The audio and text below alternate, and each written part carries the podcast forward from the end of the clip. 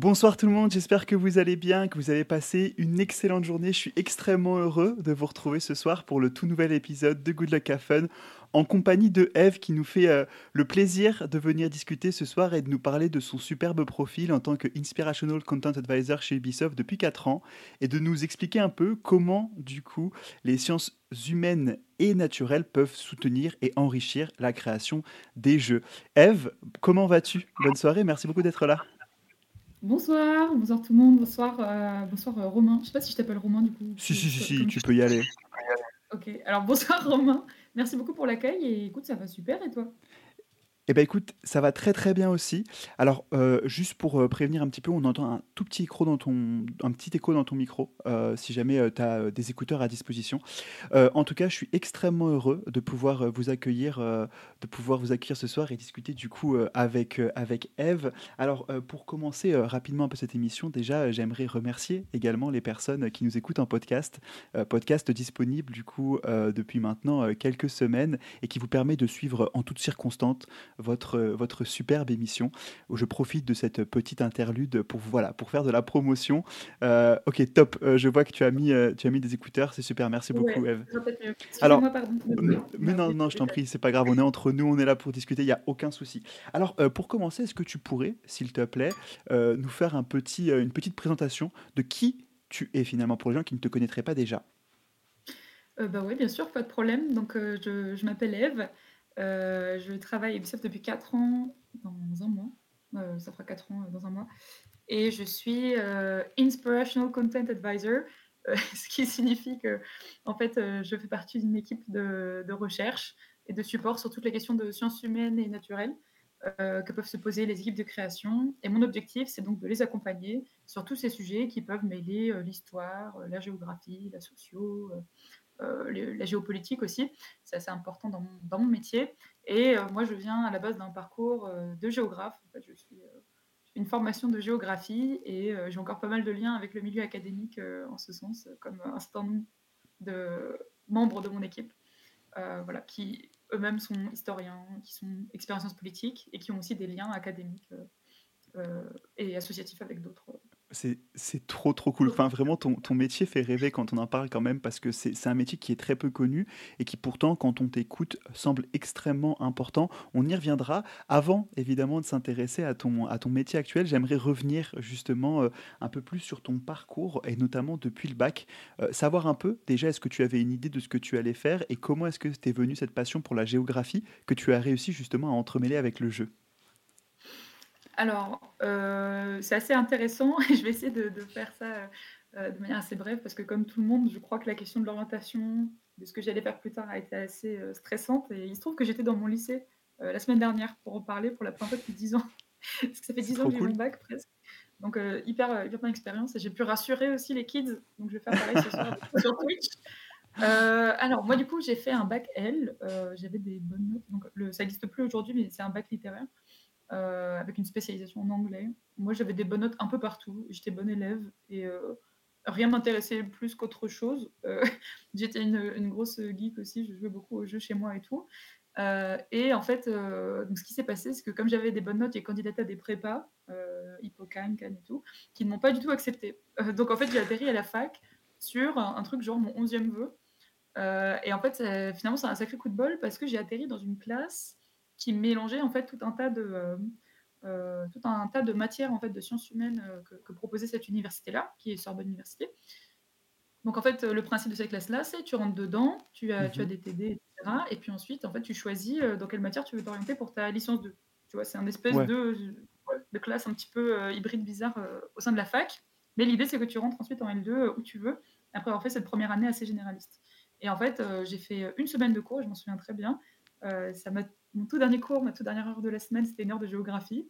Et euh, en une heure, j'ai eu un vrai déclic et je me suis dit, d'accord, je ne peux pas faire autre chose de ma vie. Parce que.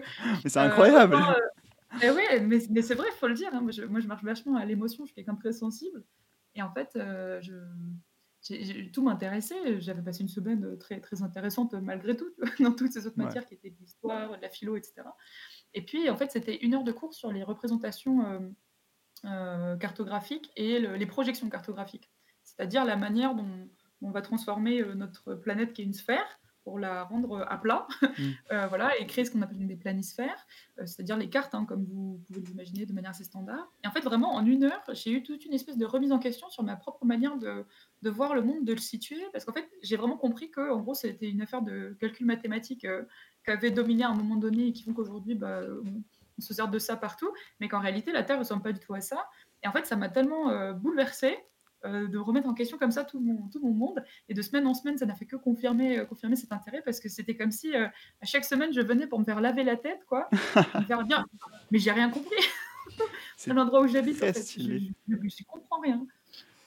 et donc, bah là, ça, pour le coup, ça m'a tellement investi dans les émotions, je ne pouvais pas ignorer cette discipline, quoi. je ne pouvais pas aller faire de la philo, c'était sympa. Impossible. Donc, je suis rentrée en géographie. Euh, alors, discipline méconnue en France, mais qui est en fait euh, très, très importante et très intéressante. Euh, en général, elle est un petit peu associée à l'art plastique de l'histoire, en quelque sorte. Mais en fait, c'est une des filières de la fac qui est très professionnalisante, notamment en sciences humaines. quand on fait de la géographie à la fac, on est formé à la cartographie, on est formé à la gestion des risques naturels, on est formé à comment marchent des bassins hydrographiques, à comment fonctionne le climat et les changements climatiques. On est aussi amené à travailler sur des questions d'urbanisme, de ville, euh, de campagne, comment est-ce qu'on habite, qu'est-ce qu'on fait, de transport, de logistique des échanges. En fait, c'est super vaste. Euh, on parle aussi beaucoup de géographie humaine, ça a été ma spécialité en, master. Euh, mais voilà, c'est pour vous dire qu'en fait, c'est un domaine très très vaste et dans lequel ben, on est vraiment en déficit en France de géographes. Si des gens hésitaient à faire ça, faites ça. c'est super important. Mais c'est vraiment extrêmement cool. Et donc, du coup, après ce, ce déclic qui, toi, t'a convaincu et qui t'a poussé à faire de la géographie, donc tu étais en licence 1 et tu te dis, OK, c'est parti, je continue, je fais une licence en géo. Euh, et du coup, tu t'impliques à, à, 200% dans tout ça. Est-ce que tu peux donc nous parler un peu plus de ta spécialisation en master de géographie humaine pour euh, expliquer aux gens qui ne connaîtraient pas, comme moi, euh, ce terme, un petit peu ce que ça, ce que ça cache? Aucun souci. Alors, la géographie humaine, euh, elle peut englober plein de champs différents, plein de manières différentes de l'aborder. Euh, dans des pays euh, genre anglo-saxons, ça peut arriver qu'on enseigne la géographie avec en fait la sociologie ou avec l'économie, parce qu'en fait, bah, ça fait un peu plus de sens que parfois avec l'histoire. la paire histoire-géo qu'on connaît en France est en fait assez mmh. singulière et assez propre à la France. et donc, la, géographie humaine, en fait, elle, se revendique un peu de ces géographies qui veulent essayer de comprendre le mystère des gens. comment est-ce qu'ils font société ou pas? Comment est-ce que différentes communautés s'organisent ou pas sur des territoires? Quel genre d'interaction? Comment est-ce qu'on développe une culture sur un territoire donné, etc. Moi, la mention euh, plus précise de mon master, c'était culture, politique, patrimoine. Et donc, en fait, euh, il y a deux choses, je pense qu'on peut euh, garder comme, et on fait partie de ma spécialisation, notamment qui sont liées à mon, à mon mémoire ensuite. Euh, la première, c'est euh, une approche qu'on appelle les microgéographies. Et alors là, je vais te donner un exemple très clair, tu vas comprendre, même si c'est un concept parce que j'allais te poser la question, justement. mais tu vas, tu vas comprendre tout de suite. Donc la microgéographie, c'est l'étude en fait euh, de la géographie mais à l'échelle des personnes, du quotidien, et de comment est-ce que chacun, toi, moi, d'autres personnes qu'on croise dans les transports, au travail, etc., en fait, vont interagir avec les espaces, vont les occuper ou pas, et comment. Et qu'est-ce que ça peut traduire en fait des différents rapports bah, de force, de, de besoins, de nécessités qui se, qui se construisent entre ces différentes personnes? Donc en gros, ça part du présupposé que quand on, quand on, quand on navigue dans l'espace au quotidien, l'espace mhm. public, l'espace domestique, etc., en fait, on prend un ensemble de décisions euh, phénoménales tout au long de la journée, euh, mais en même temps, euh, c'est jamais fait de manière très consciente. Pour autant, si je te demande pourquoi tu as fait ces décisions-là, en général, tu es capable de me répondre. Et la plupart des gens sont en fait capables de répondre. C'est-à-dire que si par exemple on montait ensemble dans une, euh, dans une ligne de métro et que tu choisissais où on s'asseyait, euh, en fait tu pourrais avoir l'impression de ne pas vraiment avoir réfléchi ce choix, mais il y a de fortes chances que si je te demande pourquoi on s'est assis là et pas ailleurs dans le métro, en fait, tu as une raison très précise et qui t'est propre. Et, c'est vrai, en fait, euh, la plupart de tous ces choix qu'on va faire tout au long de la journée, sur comment on va aller d'un point un point B, sur où est-ce qu'on s'installe en salle de réunion, euh, où est-ce que je me mets euh, le au dîner en famille euh, le soir, etc. Et en fait, cet ensemble de, matrices de décision qu'on prend voilà, géographique, eh ben, elle traduit tout un ensemble de choses de comment est-ce qu'on se perçoit par rapport aux autres, dans quel rapport de force, de, de, classe, parfois de genre, tu vois, ce genre de choses. Et donc, en fait, cette entrée-là, qui est toute petite, finalement, elle permet, je trouve, de, comprendre et de lire tout un tas de phénomènes hyper intéressants sur, euh, sur les gens et la société. Donc, c'est très qualitatif. C'est super ça peut cool. devenir quantitatif si, si, on a les moyens et le temps pour le faire, ce qui n'a pas été euh, mon cas. Mais bon, en tout cas, c'était très qualitatif et très intéressant. Et mon mémoire, plus précisément, il portait sur la mise en accessibilité des espaces publics pour les personnes en situation de maladie ou de handicap aussi. Euh, donc là, ça vous permet de faire un petit point santé mentale qui est très bien. important. Fonce. Mais en, fait, donc en France, la loi encadre hein, comment est-ce qu'on peut faire des espaces publics ou pas, euh, quel genre de normes euh, doivent euh, bah, régir en fait hein, les, espaces qu'on construit. Et il se trouve que la loi handicap, elle arrête le fait que les espaces recevant du public, les établissements recevant du public, sont supposés être accessibles pour les personnes en situation de handicap, euh, peu importe leur handicap. Ce qui est logique. Euh, il y a toute une liste de handicaps qui existent. Jusque-là, c'est très logique. Alors, c'est pas respecté partout. et là, je vous invite à suivre n'importe quel collectif comme Le Clé, par exemple, qui est un super collectif voilà, de, personnes handies qui, qui, en parlent très bien contre le validisme. Bon, c'est évidemment pas parfait du tout. néanmoins, euh, ce que moi j'observe en tant que, géographe et que personne qui a travaillé sur le sujet d'urbanisme, etc., c'est que en fait il n'y a aucune manière aujourd'hui de raisonner pour prendre en compte, euh, enfin de raisonner pour en gros concevoir des espaces qui prennent en compte euh, comment est-ce que une affection mentale ou un handicap mental ou psy pourrait bah, affecter le rapport à l'espace. Donc si je prends quelqu'un de dépressif, parce que ça va parler à tout le monde, imaginons quelqu'un de dépressif. Pardon. Il y a plein de dépressifs. Euh, stressez pas, c'est un safe space ici. Oui, complètement. Si je prends quelqu'un de dépressif, on sait, aujourd'hui, on est capable de quantifier qu'une personne dépressive, elle a en moyenne plus tendance à être sédentaire, à rester chez elle. Et pour autant, bah, faites l'expérience si vous devenez dépressif, si vous connaissez quelqu'un de dépressif, il y a de fortes chances que euh, si la personne bah, arrête progressivement de sortir ou s'isole un peu, on lui dise bah, vas-y, sors, euh, fais, des activités, fais un truc qui change les idées et tout. Et puis si elle le fait pas, et bah, on, va, on va un peu lui dire qu'elle fait pas d'efforts et c'est tout. Et ben moi, j'ai envie de croire que peut-être, en fait, on peut adapter nos espaces un peu mieux pour toutes ces personnes qui se retrouvent à prendre un ensemble de décisions qui les incitent à rester chez eux plutôt qu'à sortir, parce que sortir a l'air trop compliqué.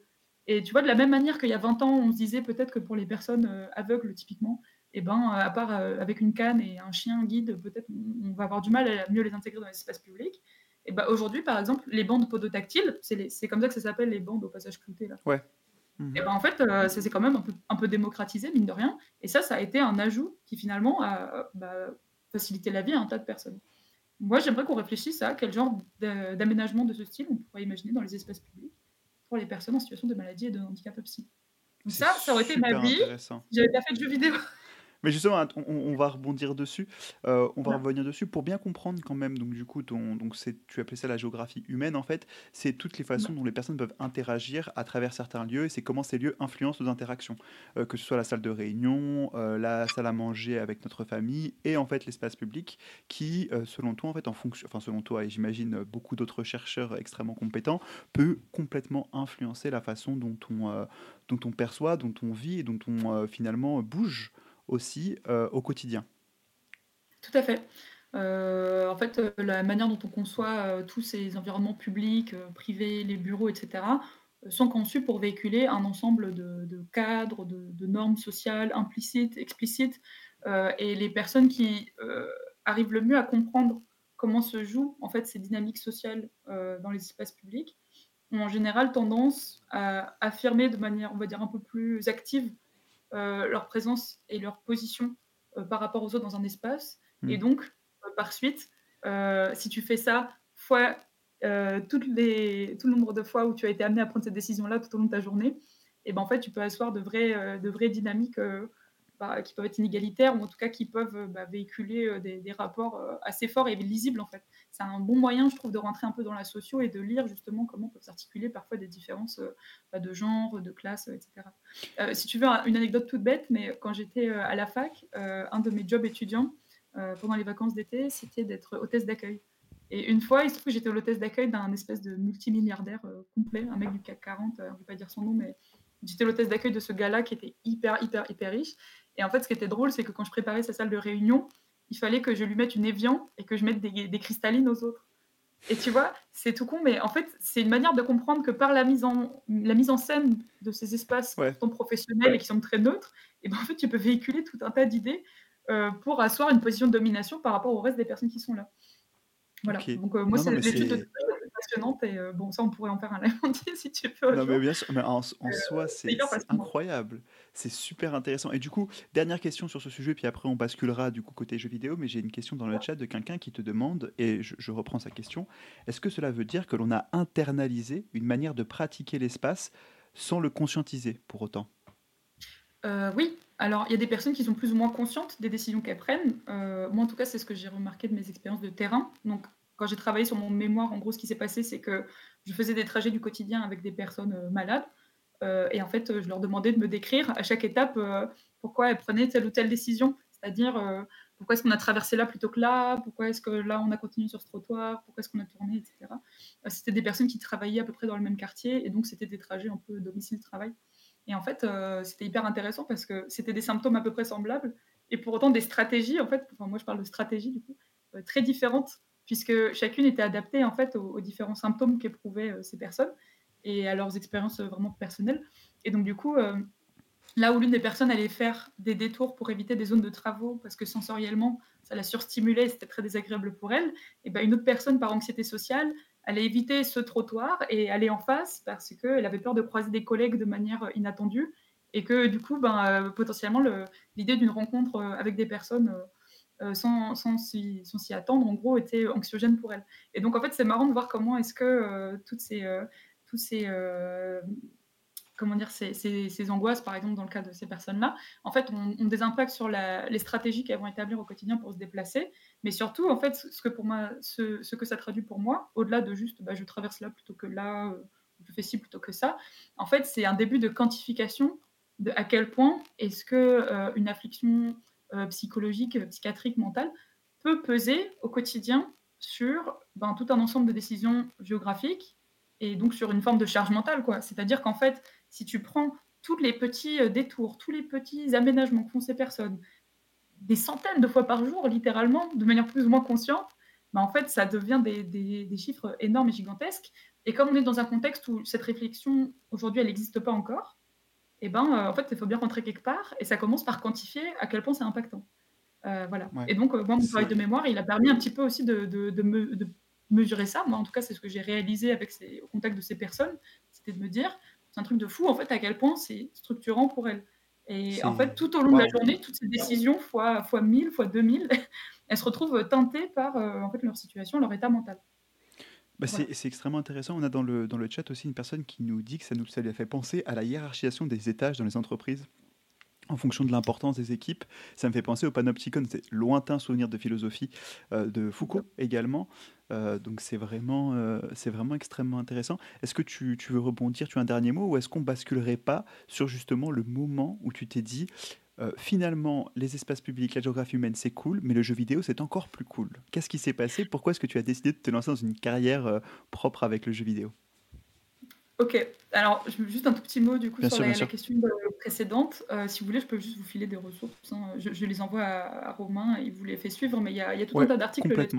Et les, espaces de travail sont de grands espaces de mise en scène où les gens se mettent en scène, où on met en scène les espaces, euh, qui n'est pas aujourd'hui dans une grande boîte qui, par exemple, a investi dans des meubles qui font très maison du monde pour faire un peu comme si on était à la maison alors qu'on est au bureau.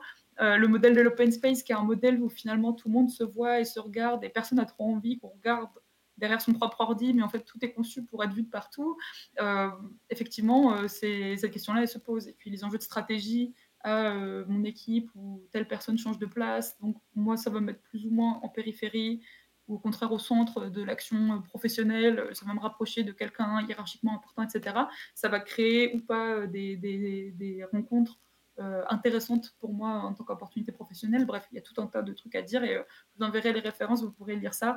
Euh, ça peut sembler relativement inaccessible, mais en fait, bon, si vous prenez un, petit moment pour lire, regarder les cartes, etc., vous, verrez quand même l'idée générale de cette discipline et puis qui sait, vous trouverez peut-être une, passion. Incroyable. On attend, ton podcast, on attend ton podcast sur la géo humaine, hein, Eve. Eh ben, alors, jeudi, si vous êtes à Paris, je voilà. ma pub. Jeudi, j'organise une conférence sur le, le, sport et les villes. Euh, voilà, si ça vous branche, au courant des Cordeliers, je pourrais vous filer le lien aussi pour vous inscrire. Vous inscrire, euh, c'est obligatoire, mais c'est gratuit. Et on va recevoir des personnes. Alors, il y a des géographes, mais il y a aussi juste des personnes qui n'ont rien à voir avec la géographie, et qui sont dans l'e-sport, il y a des personnes qui sont dans l'événementiel sportif, qui font des fan zones, etc. Et en fait, l'idée, ça va être de se dire bah, comment est-ce que le sport, de manière un peu spontanée, ponctuelle, va pouvoir transformer parfois les espaces, ou alors comment est-ce que les gens, ils se rapproprient des aménagements sportifs, par exemple, qui sont là sur le long terme, mais ils en font complètement autre chose? je prends l'exemple des fan zones où euh, je sais pas, il y a un, virage de montagne hyper calme, et puis le jour il y a une course de vélo, bah, il y a plein de monde.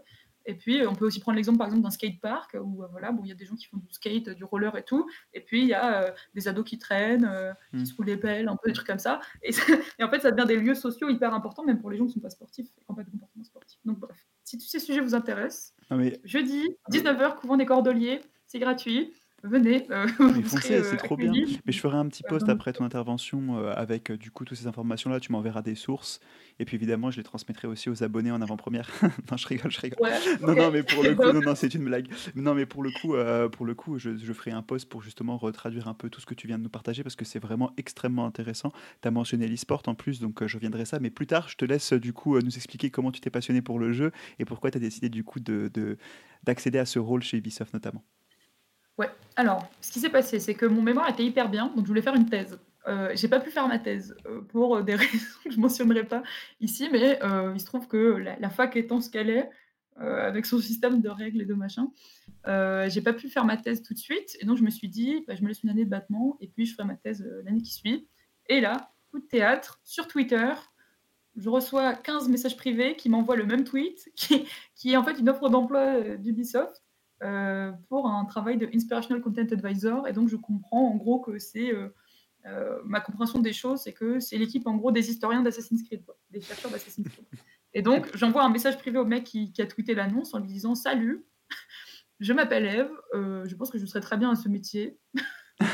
voilà mon CV, voilà ce que je fais. Est-ce qu'on peut parler Le mec qui a partagé l'annonce n'est pas un gars avec qui j'ai fini par travailler, mais c'est un mec très cool qui s'appelle David Loire, donc en fait, évidemment, c'est grâce à lui euh, et à mon DM Twitter que euh, je suis rentrée à Ubisoft, puisque ben, euh, on a échangé un petit peu. Et en fait, je suis, je suis venue faire des entretiens d'embauche très classiquement. Et bah, me voilà à ce job. Quoi. il y a une espèce de casse du siècle qui s'est opérée. voilà. Et bah, j'en suis hyper contente. alors, j'ai quand même eu trois entretiens, je crois, oui. trois, quatre. C'était assez, euh, assez long et tout. Il y avait beaucoup d'attentes entre chaque étape, donc c'était une période un peu stressante. Mais voilà, euh, le mi-novembre 2019, euh, je signe à Ubisoft et bah, je commence ce CDI qui continue, ma foi, qui se poursuit encore aujourd'hui en tant qu'Inspirational Content Advisor. Donc, c'était pas attendu du tout. Ouais.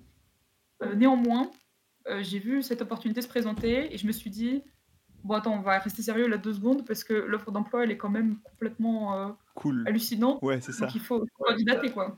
Parce que je jouais euh, beaucoup à Assassin's Creed avec ma, ma soeur quand on était plus jeune. On, était allé en Italie après avoir fait Assassin's Creed 2 comme plein de gens et on s'était dit waouh, mais en fait c'est fou comme c'est réaliste et bien fait et c'est des moments de partage pour moi en famille avec ma soeur, avec mon père qui, qui nous regardait jouer, tout ça.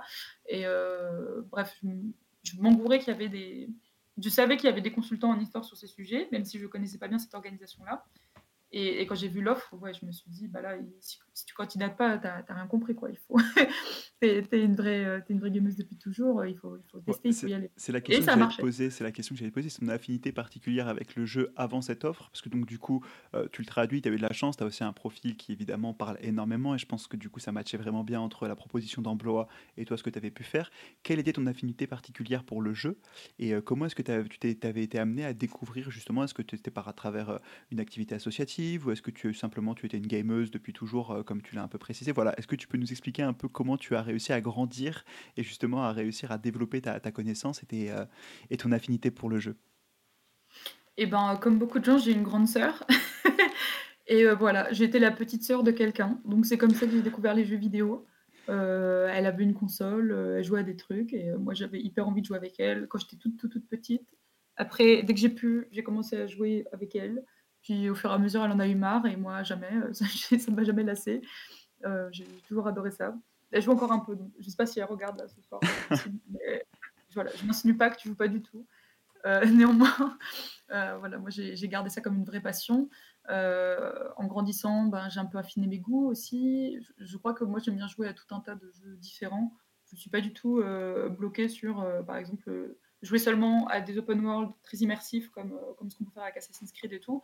Moi, j'adore les jeux de caisse, j'adore les jeux de, de vélo, j'adore les jeux de combat, j'adore le, les puzzle games, les jeux d'énigmes, les jeux narratifs et tout. Moi, je suis assez, assez tout public. Si quelque chose accroche à ma, à ma sensibilité personnelle, notamment sur euh, de l'ADA, sur des thèmes abordés ou sur des, mécaniques de gameplay que je trouve vraiment fun. J'aime bien les FPS à plusieurs, j'aime bien Rainbow Six. Euh, pendant un moment, j'ai joué beaucoup à Overwatch. J'ai eu ma période League of Legends aussi au collège, lycée. Voilà, qui c'est des années. Si c'est une période, ça va? Bah, je la mentionne quand même parce que je sais que tu es suivi par un certain nombre de personnes dans l'e-sport. Et alors, moi, c'est vrai que c'était un peu le. C'est comme ça que je suis entrée dans, dans le. Par exemple, le.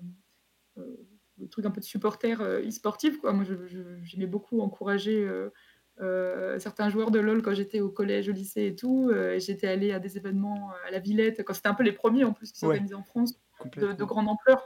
J'imagine qu'il y en avait des plus petits avant. Bien sûr. Mais là, ça remplissait un zénith. Quoi. Ce qui est complètement fou quand on semble normal aujourd'hui, mais ce qui à l'époque était Bien sûr. incroyable. Mais c'est vraiment extrêmement intéressant. Donc, du coup, affinité particulière pour le jeu depuis toujours, grâce à ta grande sœur, mais grâce aussi à une passion euh, que tu as continué de développer. Associé à ton parcours de géographe, tu te retrouves du coup dans les chaussures euh, de l'Inspirational Content euh, Advisor chez Ubisoft. Que se passe-t-il? Quelles deviennent tes missions et quel du coup est ton rôle au sein d'Ubisoft et avec du coup les, les équipes de développement de jeux?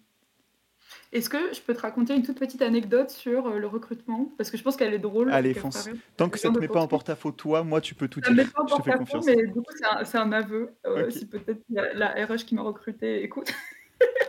mais en fait, euh, quand, je me suis fait recruter, j'ai des amis qui travaillent dans l'événementiel, notamment autour des jeux, et donc ils sont sur tous les salons, en fait, Paris Games Week, qui Expo. Mhm. Et il se trouve que quand j'ai accepté, quand j'ai eu le coup de fil de la RH qui m'a dit Ok, t'es prise euh, j'étais à Kid Expo en costume de Pikachu. enfin, je n'étais pas, dans le costume parce qu'il euh, faut être petit pour le faire. Moi, je suis, assez grande. Mais par contre, j'avais la, casquette Pikachu, le t-shirt euh, du staff, etc. Et je suis sortie juste sur le parking de Kid Expo prendre le coup de fil. Elle m'a dit C'est bon, tu es au calme? Je dit Oui, oui. J'étais complètement déguisée pour faire la pub d'une autre, marque. Et c'était hyper marrant. J'étais très contente qu'elle me dise euh, que j'étais acceptée à ce job parce que sinon j'aurais beaucoup de mal à reprendre l'après-midi, je crois. Mais, euh, hmm, mais voilà, pour anecdote marrante. Euh, c'est super drôle en vrai. dans mon costume de Pikachu à avoir le, le, coup de fil pour me dire que j'étais prise à mon travail. Donc quand tu me demandes qu'est-ce qui s'est passé d'un coup quand tu es dans ces chaussures, et eh ben, j'arrive à le situer. C'est quand j'étais assise sur cette petite marche sur ce parking hyper médiocre. Et voilà, c'est vraiment un souvenir, je crois que je garderai longtemps parce que c'était pour moi assez incroyable.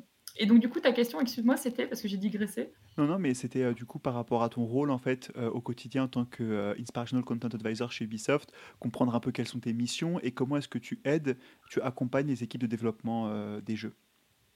Ouais, alors, ce qu'il faut savoir, je pense, c'est que notre travail, on pourrait le résumer pour le, dire facilement à faire de l'histoire pour Assassin's Creed, mais en fait, c'est aussi assez réducteur parce mmh. que on travaille pour tout un tas d'autres projets et d'autres manières aussi qu'avec l'histoire. Euh, donc en gros, ce qu'il faut retenir, c'est qu'on est une équipe euh, de personnes qui sont toutes en gros expertes en sciences humaines. Euh, et moi, j'ai un petit bonus naturel, mais voilà, on est plutôt orienté SHS quand même. Et en gros, ce qu'on fait, c'est qu'au quotidien, on a des équipes qui, selon leur projet de jeu, ont envie de coller plus ou moins à certaines notions d'authenticité, qu'elles soient historiques, géographiques, culturelles, etc. Et moi, mon objectif avec l'équipe, c'est d'apporter à ces équipes-là tout le matériel d'informations, tout le matériel scientifique, mais euh, un peu simplifié, ou en tout cas condensé euh, à l'essentiel, tout, le, tout ce qui va être nécessaire, en gros, pour pouvoir prendre des décisions éclairées de ce point de vue-là par rapport à chacun de ces projets. Donc, si on prend l'exemple d'Assassin's Creed, ça va être un projet où ils ont énormément d'ambition sur les questions de reconstitution de villes, mmh de contexte culturel, historique et tout. Et donc, pour eux, on va faire un travail en profondeur qui va vraiment très très loin. Alors, je ne peux pas vous montrer euh, en l'état, parce que bah, là, je tombe sous le coup de mes NDA, mais euh, n'hésitez pas à vous renseigner en ligne là-dessus. Euh, ce, que, ce que vous lirez est globalement vrai. En fait, on, fait énormément de travail pour bah, en fait, explorer vraiment en profondeur ces périodes-là. Tout finit pas dans le jeu, évidemment, parce que ça reste un jeu. Il y a du compromis à trouver. Et nous, on est là pour aider à trouver justement ce beau compromis et indiquer en quelque sorte quelle serait la manière la plus authentique ou fidèle à l'histoire, à la géographie, à la culture de cette période donnée possible. Euh, si on travaille par exemple pour euh, un jeu comme Far Cry, ce sera pas du tout la même approche. Parce que eux, par exemple, il y a une volonté de s'inspirer du réel, mais on est dans une fantaisie qui est aussi beaucoup plus loufoque, euh, mmh qui est beaucoup plus, beaucoup plus assumée. Et donc, eux, ils se permettent, par exemple, des, des détournements des sujets historiques ou géographiques, etc., qu'Assassin's Creed ne pourrait pas se permettre, parce que c'est pas le ton du jeu, parce que c'est pas la direction, etc. On travaille aussi parfois sur des, des settings futuristes et contemporains. Euh, moi, dans l'équipe, euh, j'avoue que je m'intéresse pas mal à, ce qu'on appelle en termes parapluie la futurologie, et ce qui finalement peut nourrir tout un tas de productions euh, futuristes, que ce soit des jeux comme Watch Dogs, The Division, ça marche aussi pour Rainbow Six, etc., avec un volet un peu civil, mais aussi un volet assez militaire, avec des personnes qui ont une expertise un peu dans, ce, dans ces domaines-là aussi. Et donc, voilà, et donc voilà, pardon, mon quotidien de travail, ça va vraiment être euh, apporter du support sur ces questions à travers la rédaction d'articles pédagogiques, euh, à travers la fabrication de cartes interactives. On a une cartographie qui est super bon et qui nous permet de, euh, de communiquer d'une nouvelle manière des informations autour de, de settings et de contextes comme ça. on va aussi bah, organiser parfois des, ce qu'on pourrait appeler des masterclass, hein, des ateliers, mmh des choses comme ça. Et puis, on deux choses aussi qu'on peut noter sur notre travail. La première, c'est qu'on fait appel aussi à un réseau d'experts externes sur les sujets qui nous semblent importants euh, pour avoir des précisions historiques, pour nous accompagner, pour accompagner les équipes euh, quand c'est nécessaire. Euh, donc en gros, bah, parfois il y a des... typiquement, si je prends Assassin's Creed Mirage qui vient de sortir, eh ben, il, y a des, il y a des consultants, des chercheurs, des chercheuses vraiment spécialisés de questions plus précises sur l'histoire de la ville, mhm. sur l'histoire culturelle voilà, de, de, Bagdad à cette période. Euh, parce que ça nous semble très important et que ben, on peut gérer un peu le tout venant, mais parfois, quand c'est très au cœur d'un jeu, ben, on aime bien s'accompagner de personnes aussi euh, pour nous soutenir là-dessus. Et puis, l'autre chose, c'est que euh, on, est amené parfois à se déplacer avec les équipes dans des musées, dans des endroits où peuvent se passer les jeux, pour faire de la prise, de la prise de son, de la prise d'image, et puis aussi parfois pour visiter ben, en fait, des musées, faire l'expérience de, peut-être de rites, de traditions, euh, voilà, qui, peuvent être ensuite réutilisés dans les jeux. Là, j'ai en tête euh, ce qu'on avait fait pour Valhalla. Alors moi, je ne faisais pas partie de, euh, ce voyage-là, donc ce sont des paroles rapportées, mais en gros, ils avaient participé à, un voyage en Scandinavie, où ils avaient pu participer à des reconstitutions historiques grandeur nature, un petit peu, à des rites, à des choses comme ça, qu'on a pu retrouver ensuite dans Incroyable j'ai essayé d'être un peu exhaustive, c'est peut-être Non, non, pas du tout. C'est Si pour revenir sur quelque chose, euh, n'hésite pas. C'est vraiment incroyable. Donc du coup, euh, une partie de ton métier, et évidemment, euh, je m'intéresse à ce que tu viens de dire, c'est de voyager pour aller du coup découvrir des pays, des cultures, et pour pouvoir le retraduire auprès des équipes de développement. C'est très réducteur, mais Ouais, alors en plus, c'est pas vrai du tout parce que typiquement, moi, j'ai jamais voyagé avec le Covid. Je suis arrivée juste avant et donc en fait, ça a complètement changé nos manières de travailler. Et, euh, Bien sûr. en fait, moi, je, moi, je suis jamais allée en voyage euh, pour Ebi euh, sur le terrain, hors déplacement en studio pour aller rendre visite à nos camarades. Mais du coup, c'est très bien que tu. Pardon, je t'ai coupé, tu disais non, non, je t'en prie, je t'en prie, c'était pour finir ma phrase, mais je fais très bien de la reprendre. Mais, mais, du coup, pour le coup, et c'est très intéressant, tu fais une transition parfaite. J'ai une autre question pour comprendre un petit peu, euh, justement, comment est-ce que vous réussissez au sein de l'équipe à introduire donc les sciences humaines et les sciences naturelles auprès des équipes de développement? Comment est-ce que vous réussissez à faire ce pont entre la matière que vous avez euh, pu euh, travailler et en fait le résultat final qui sera le jeu? Parce que j'imagine qu'il y a des mécaniques, il y a des mécaniques de développement qui ne sont pas nécessairement en parallèle avec bah, vos timelines de, de, de réalisation et d'écriture par exemple, de documents. Il y a beaucoup de réflexions autour de ça. Comment est-ce que vous faites pour réussir à créer un, lien qui permet une collaboration utile et efficace? Alors ça, c'est un défi de tous les instants, évidemment.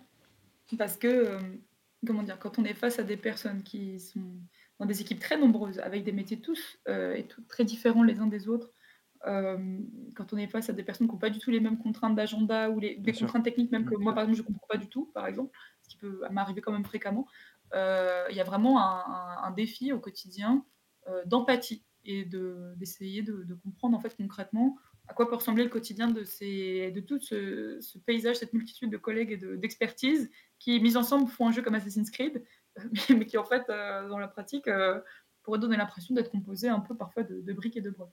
Alors, ça, c'est un travail que tout le monde fait, hein, ce travail d'empathie, c'est-à-dire que c'est comme ça aussi que ça marche dans une prod de jeu il y a beaucoup d'expertises différentes qui se mélangent et c'est vraiment l'émulation de tous qui, qui, fait que.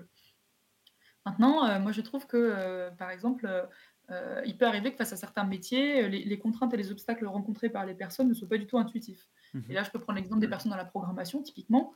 moi, ça peut arriver d'avoir des discussions avec des personnes où je me dis, mais en fait, jamais j'aurais imaginé que ça puisse être un problème de programmation, puisque moi, la manière dont, je joue et j'interagis avec les jeux, n'évoquait pas ça comme un problème. Hein. Je peux donner bien sûr. des moteurs qui peuvent gérer, par exemple, parfois des choses quasiment photoréalistes et super précises et tout. Et puis à côté, un truc qui pourrait être genre des portes, en fait, non, le moteur le gère pas.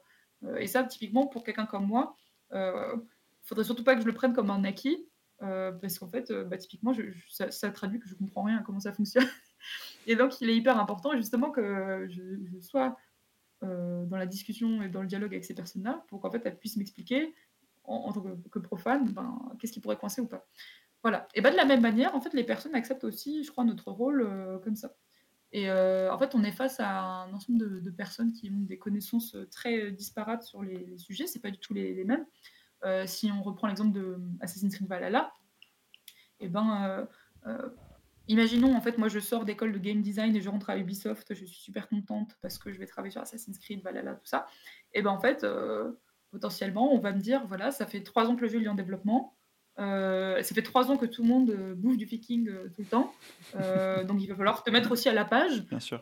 et donc cette personne, elle pourra paniquer et se dire Waouh, je connais rien en viking. Typiquement, moi avant de rentrer dans cette entreprise, quoi. Éventuellement, allez, si on a de la chance, la personne elle a peut-être vu Viking, la série ou un truc comme ça.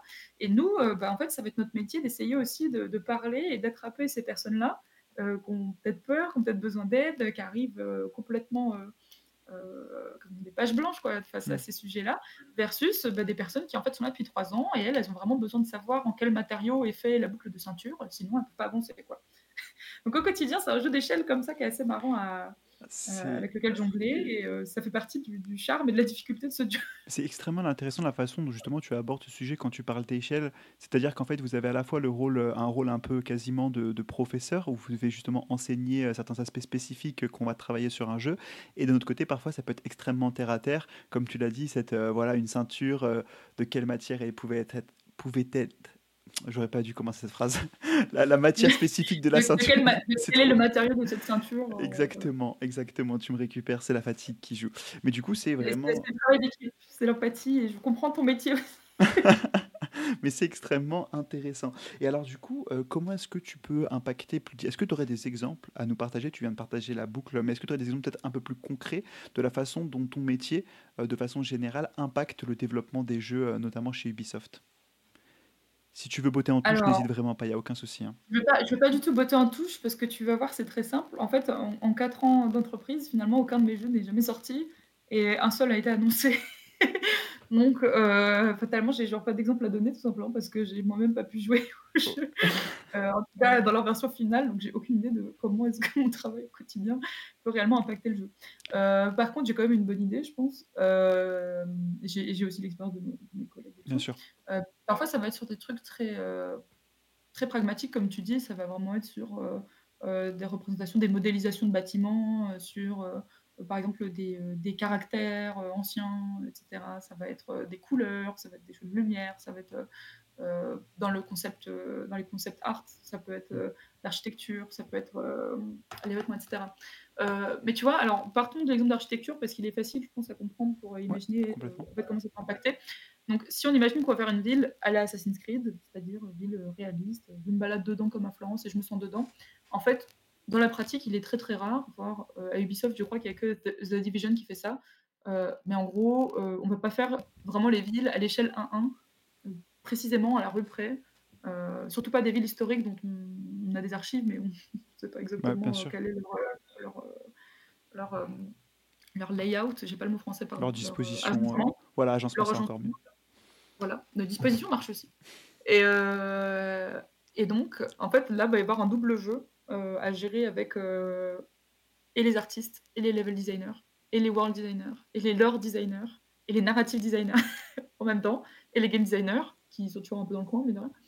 Ça va être, par exemple, déjà de travailler à l'échelle de la ville et de son architecture générale pour que quand tu te balades dedans, même si tu n'es pas à la rue près dans la ville, bah, tu as un sentiment euh, d'identification à cette ville, tu la reconnaisses, tu sens peut-être une empreinte un peu particulière. Sur le côté ludique, tu la sens comme différente aussi d'une autre ville que tu vas peut-être rencontrer dans le jeu aussi par ailleurs.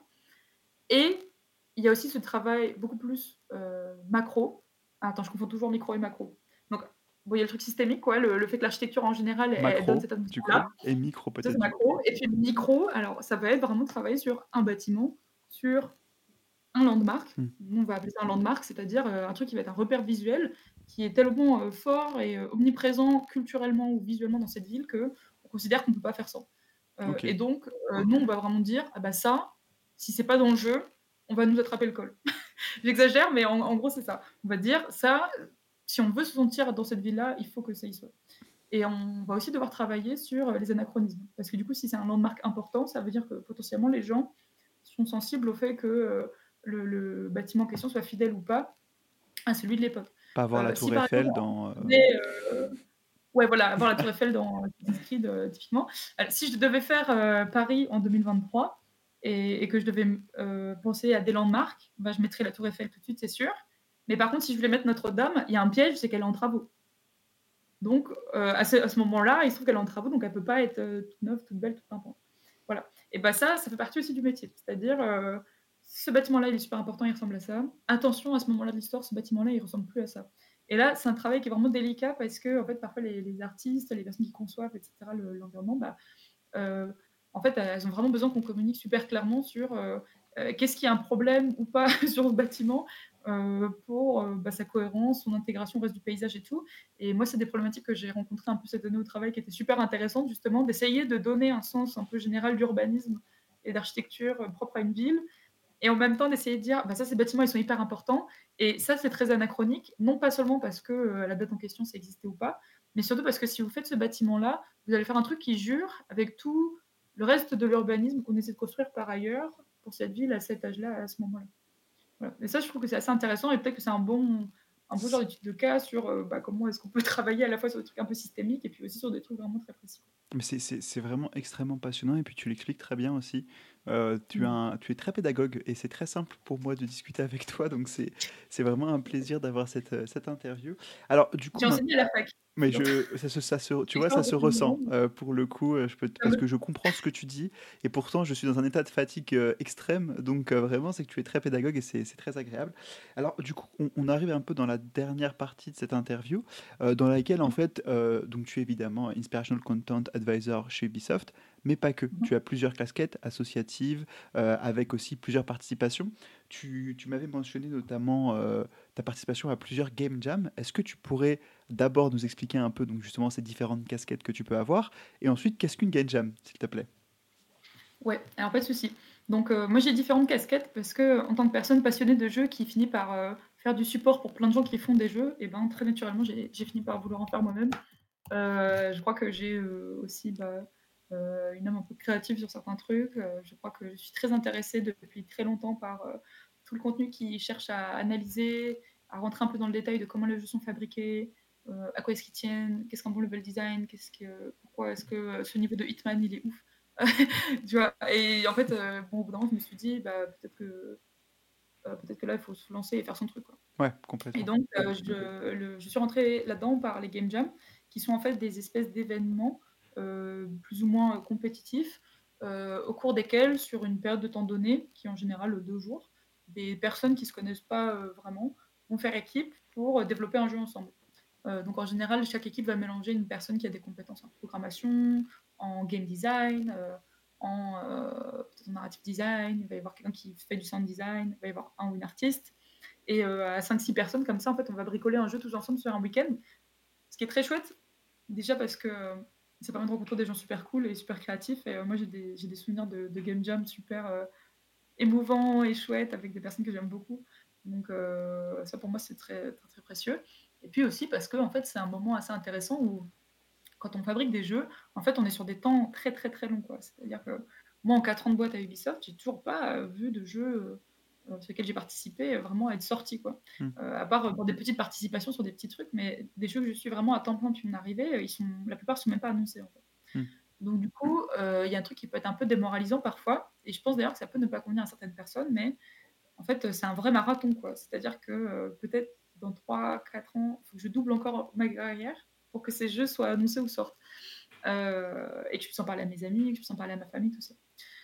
La game jam, l'avantage, c'est que, bah, en 2 jours, en fait, on fait quelque chose et on a un produit à la fin, alors qui est plus ou moins, heu, fonctionnel, qui marche plus ou moins, qui est plus ou moins drôle ou plus ou moins beau, mais qui, a le mérite d'exister, de marcher et d'être un peu le le reflet, de d'un week-end, heu, 2 jours super cool où on était avec des gens sympas et on s'est mis tous ensemble, on s'est chauffés tous ensemble pour mettre nos compétences sur une table et essayer de faire quelque chose. Donc ça, par exemple, c'est le poster, dans le fond de ma caméra. De C'est de ouais. comme, le dernier maître de l'air. C'est l'une des game jam à Bon. laquelle tu as participé, du coup, c'est ça? Voilà, la game jam de Arte, qui était organisée en début d'année et qui était un moment, mais juste, heu, génial et qui pour moi était aussi un un vrai moment de remise en question sur, heu, ce que je voulais faire de ma carrière et cetera. Heu, je crois que je m'intéresse beaucoup, au design, au narrative design, au game design et typiquement, ben, je crois qu'à terme, bah, je pense qu'une évolution qu'on verra dans ma carrière peut-être prochainement, ce serait ça. Mmh. Heu, j'aimerais vraiment bien avoir un peu plus les mains dans le cambouis et autant j'adore ma position de support et ce rôle très pivot que que ça m'offre, fait d'être au contact de plein de personnes, de plein le quotidien de plein de gens, de plein d'expertises différentes, mais Bien sûr. là, je crois que j'ai un peu envie de rentrer, heu, dans le dur, quoi. Dans le concret, heu, du métier de développement de jeu. Est-ce que tu peux nous faire un petit état, heu, justement de cette game jam à laquelle tu as participé pour Arte? Un peu ce en quoi ça consistait aussi donc pendant ces 2 jours, si je dis pas de bêtises, qu'on puisse, Ouais. vraiment te suivre parce que ça a l'air vraiment passionnant pour le coup. Alors, heu, ça avait été retransmis, heu, sur leur chaîne Twitch. Je crois qu'il y a des replays, il y a une épisode de Jour de Play qui est dédié, donc si ça vous intéresse, vous pouvez aussi le regarder. Mais donc en gros, heu, pendant 2- 2 jours et demi, on s'est retrouvés, à Montreuil tous ensemble pour, bah, fabriquer des jeux. Moi j'avais candidaté, en mettant dans mon profil, bah, qui j'étais ce que je faisais quoi et en me disant: «Peut-être qu'on me prendra pas» parce que, j'avais un peu ce ce truc de me dire: «Dans une game jam, c'est peut-être pas très utile».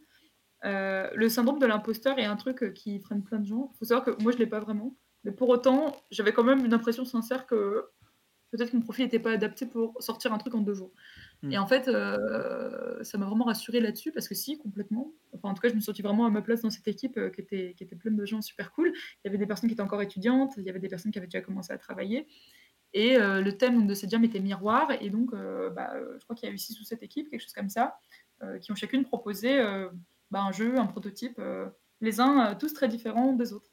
Heu, nous, on est partis sur un jeu un peu d'horreur parce que, en fait, moi, j'ai organisé un goûter chez moi avant la jam, parce que je connaissais pas les gens et je trouvais ça plus sympa, qu'on fasse un goûter, quoi.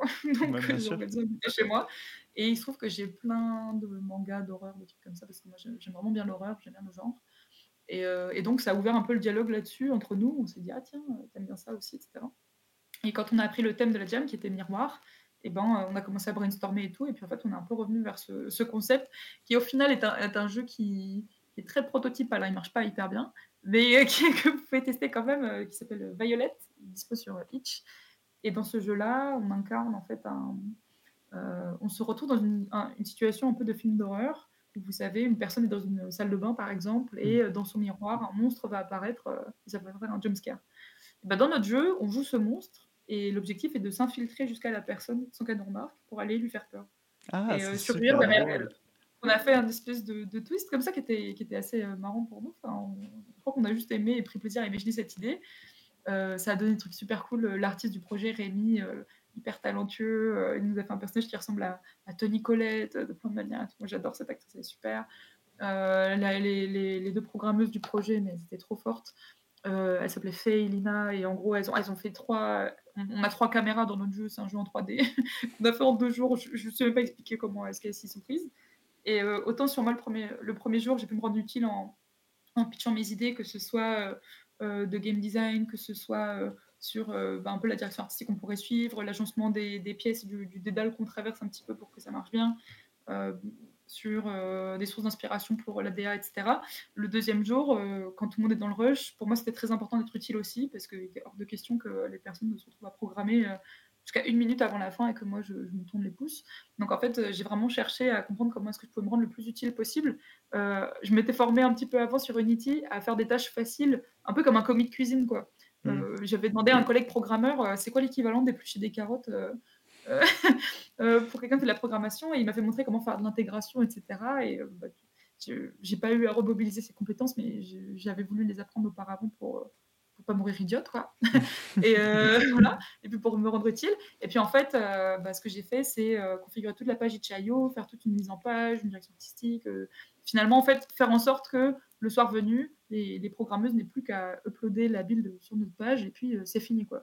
Et moi, je m'étais occupée de tout ce qui a finalement poliché un petit peu l'apparence du jeu, j'ai fait le logo, j'ai fait des, les crédits, j'ai fait tous ces trucs-là.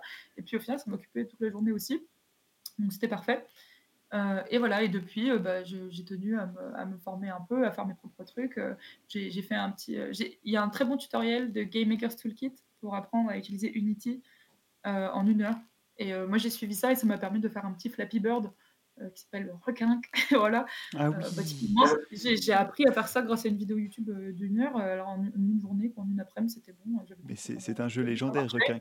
J'en ai entendu parler quand je suis arrivé chez Ubisoft. On m'a dit bah dans les bruits de couloir qui existaient quand je suis arrivé du coup en CDI, on m'a dit As-tu déjà entendu parler de Requin J'étais en mode. C'est vrai? Oui, c'est Esteban. Euh, qui... Esteban, parlé de Bien sûr, bien sûr, c'est Esteban qui m'en a parlé quand on avait discuté pour un, pour un projet d'équipe euh, qui allait vous impliquer du coup justement. C'est très drôle. En tout cas, c'est vraiment extrêmement passionnant ce que tu dis. Et puis en plus, et, juste euh, pour, conclure euh, juste sur les, trucs de proto et puis comme ça après je te laisse re, sur ton speech. Mais je crois que je peux rajouter encore un petit truc, c'est que là mon tout dernier, ma toute dernière jam en date, bah, par exemple, je voulais faire un jeu plus narratif. Et en fait, j'ai fait en binôme un jeu sur PowerPoint. Donc c'est une espèce d'aventure narrative, une histoire, un genre de visual novel sur PowerPoint. C'était une jam sur le monde du travail c'est un genre de, formation PowerPoint qui, qui commence à péter un câble au bout d'un moment. Euh, et pour moi, c'était super.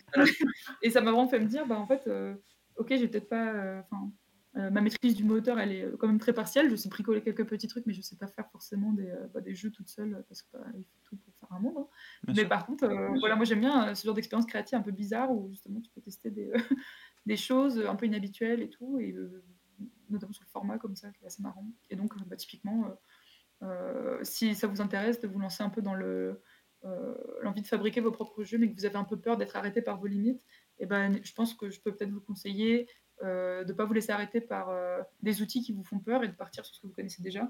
Peut-être que vous pouvez faire le jeu de gestion de l'année sur Excel, peut-être que vous pouvez faire le, la fiction de l'année sur PowerPoint, peut-être que vous allez organiser une board game jam, on a déjà fait ça une fois avec des collègues et c'était super, on a fait des jeux de plateau littéralement, il fallait euh, coller des trucs et couper des trucs. Euh, c'est à la portée de, beaucoup de personnes. Donc euh, mm. voilà. Mais c'est toujours, c'est toujours vraiment cool de l'entendre parce que c'était l'une des questions que j'avais envie de te poser. Est-ce qu'on a besoin d'être un expert, d'être extrêmement bon pour faire partie de Jam et savoir qu'en fait on peut apporter sa pierre à l'édifice sans pour autant. Alors évidemment, j'imagine que si c'est six personnes qui, qui ne sont que débutants sur Unity, le jeu à la fin sera un peu complexe. Mais en effet, c'est extrêmement cool. Et puis en plus, les jeux PowerPoint, j'ai découvert euh, Afterlife. Si vous ne le connaissez pas, c'est sur Itch.io, c'est gratuit. Et qu'est-ce que c'est drôle, qu'est-ce que c'est bien. Pour celles et ceux qui pensent ici que les jeux PowerPoint n'ont pas d'avenir, détrompez-vous, c'est un moteur de jeu euh, qui peut faire rougir Unity euh, sur sa politique de monétisation en tout cas. je serais preneuse du nom de ce jeu parce que je connais pas du tout. Euh, j'avais jamais vu de jeu PowerPoint avant de faire le mien. C'est Afterlife. Euh, je, me le mais je, je, mettrai, euh, ouais, j'enverrai le lien après, puis pareil, je ferai un petit post avec du coup ta page Itch. Euh, on arrive sur malheureusement la fin évidemment de cette intervention, mais c'est trop passionnant, j'ai encore plein plein de questions. tu voulais mentionner un petit peu un projet ou ta page Itch.io, je crois, tu voulais nous parler des expériences ludiques et créatives que tu crées. C'était du coup C'était du coup en rapport avec les game jams également? Mais du coup, allez télécharger Requin, c'est disponible sur Itch.io. Et euh, Agir en pleine conscience aussi, du coup, le dernier, notre, euh, PowerPoint. Euh, ouais, c'est vrai. Bah écoute, écoute en, soi, avec impatience, envoie-moi tous ces liens, comme ça je les partagerai. Est-ce que tu aurais, Eve, un dernier mot pour les personnes qui t'ont écouté et qui ont suivi cette superbe intervention? Eh ben, déjà, merci beaucoup. Euh, ça m'a fait hyper plaisir euh, déjà de te, de te, voir et discuter parce que ça fait longtemps qu'on ne s'était pas vu, mine de rien. et donc, euh, c'était chouette cette ambiance comme à la maison. J'ai un peu l'impression qu'on était au bar et qu'on rattrapait un peu le, temps. Donc, c'est chouette. merci beaucoup pour cette invitation. pour les personnes du chat, ben, merci aussi d'avoir pris une petite heure pour discuter avec nous. et puis, bah, pour les personnes qui écouteront le podcast aussi, peut-être après. moi, je pense que jouer à des jeux, c'est cool. Si vous voulez faire des jeux, c'est cool aussi vous laissez pas stresser par l'espèce de gap technique euh, qu'on peut avoir l'impression de rencontrer. Euh, finalement, je crois que j'ai un peu j'ai mon mot de la fin tout à l'heure. Ouais. Essayez des trucs, tester des trucs qui marchent pas, c'est pas très grave. Mais c'est bien de le répéter.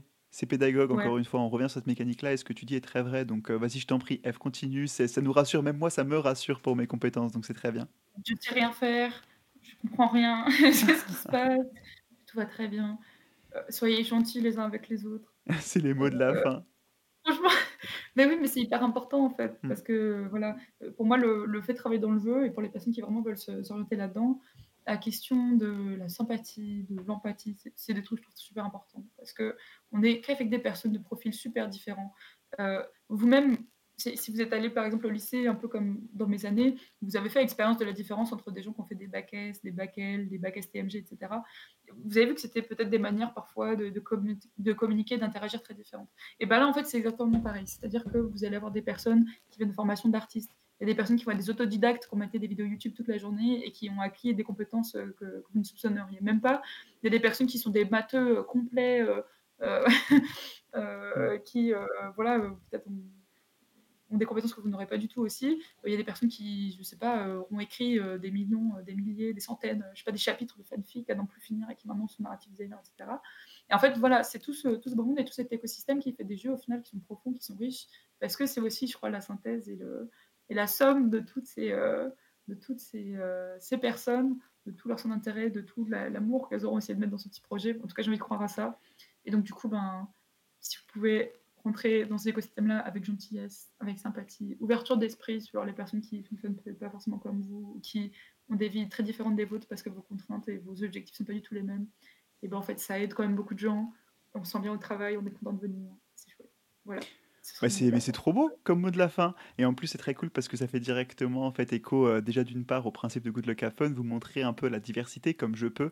Évidemment, c'est jamais parfait et tous les épisodes sont disponibles maintenant sur YouTube en podcast. Donc vous n'avez plus qu'une excuse pour ne pas aller rencontrer justement ces futurs profils qui font la richesse du monde du jeu vidéo. Et puis je trouve aussi ton, ton intervention et la précision que tu apportes. On part de l'individu pour créer finalement de- des individus pour ensuite créer un jeu qui est un collectif, qui est un ensemble en fait de plusieurs histoires et, euh, et qui justement met en branle toute une équipe. Je trouve ça extrêmement beau. Donc merci beaucoup Eve pour cette intervention, c'était extrêmement passionnant. On pourrait parler pendant des heures et des heures, malheureusement le, format de l'émission nous en empêche.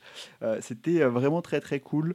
L'épisode du coup avec Eve sera disponible dès lundi prochain en podcast et sur YouTube. Et puis d'ici là, si vous avez la moindre question, euh, n'hésitez pas à me contacter sur LinkedIn. Je ferai un petit post aussi pour reprendre tout, ce que Eve a pu mentionner, notamment en termes de ressources, parce que c'est toujours extrêmement intéressant. Merci beaucoup Eve, passe une excellente soirée.